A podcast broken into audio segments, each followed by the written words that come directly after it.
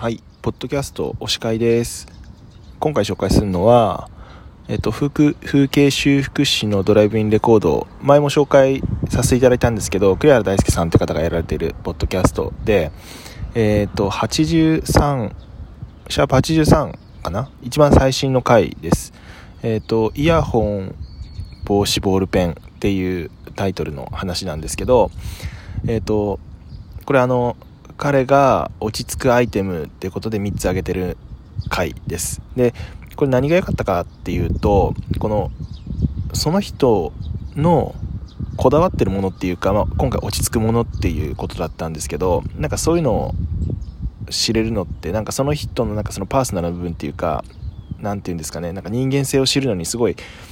いいですよね。なので、なんかその人の持ち物だったりとか好きなものとかそういうのを聞くのが僕すごい好きなんでこの回はすごい良かったななんて思いました。